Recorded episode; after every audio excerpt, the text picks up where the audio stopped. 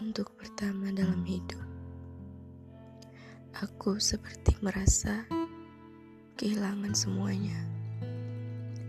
Seperti kehilangan salah satu penyemangat diri.